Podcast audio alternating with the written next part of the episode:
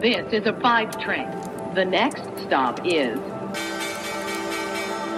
Wall Street. Guten Morgen und hallo zu euch nach Deutschland. Herzlich willkommen zu Wall Street Daily, dem unabhängigen Podcast für Investoren. Ich bin Sophie Schimanski.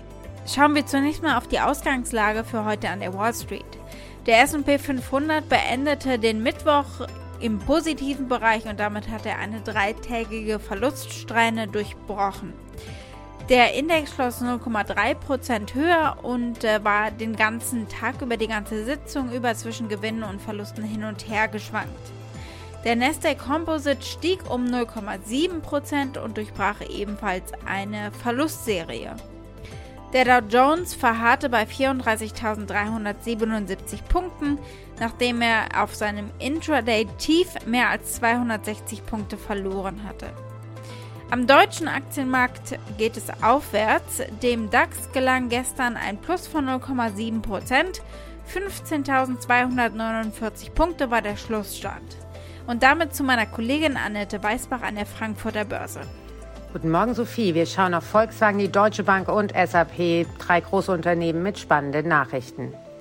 Ansonsten heute diese Themen im Angebot. Wir werfen einen kurzen Blick ins Notenbankprotokoll in die Minutes.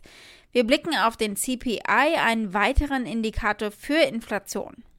Und dann blicken wir auf die Wall Street Bank JP Morgan und ihre Kreditreserven. Die haben ihnen zu einem guten Ergebnis im vergangenen Quartal verholfen.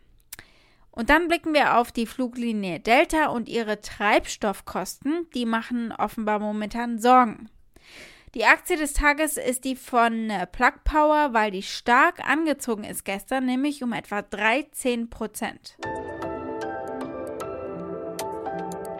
Soweit die wichtigsten Themen der heutigen Ausgabe. Als Pioneer hört ihr die kompletten Folgen in unserer App oder auf unserer Website thepioneer.de.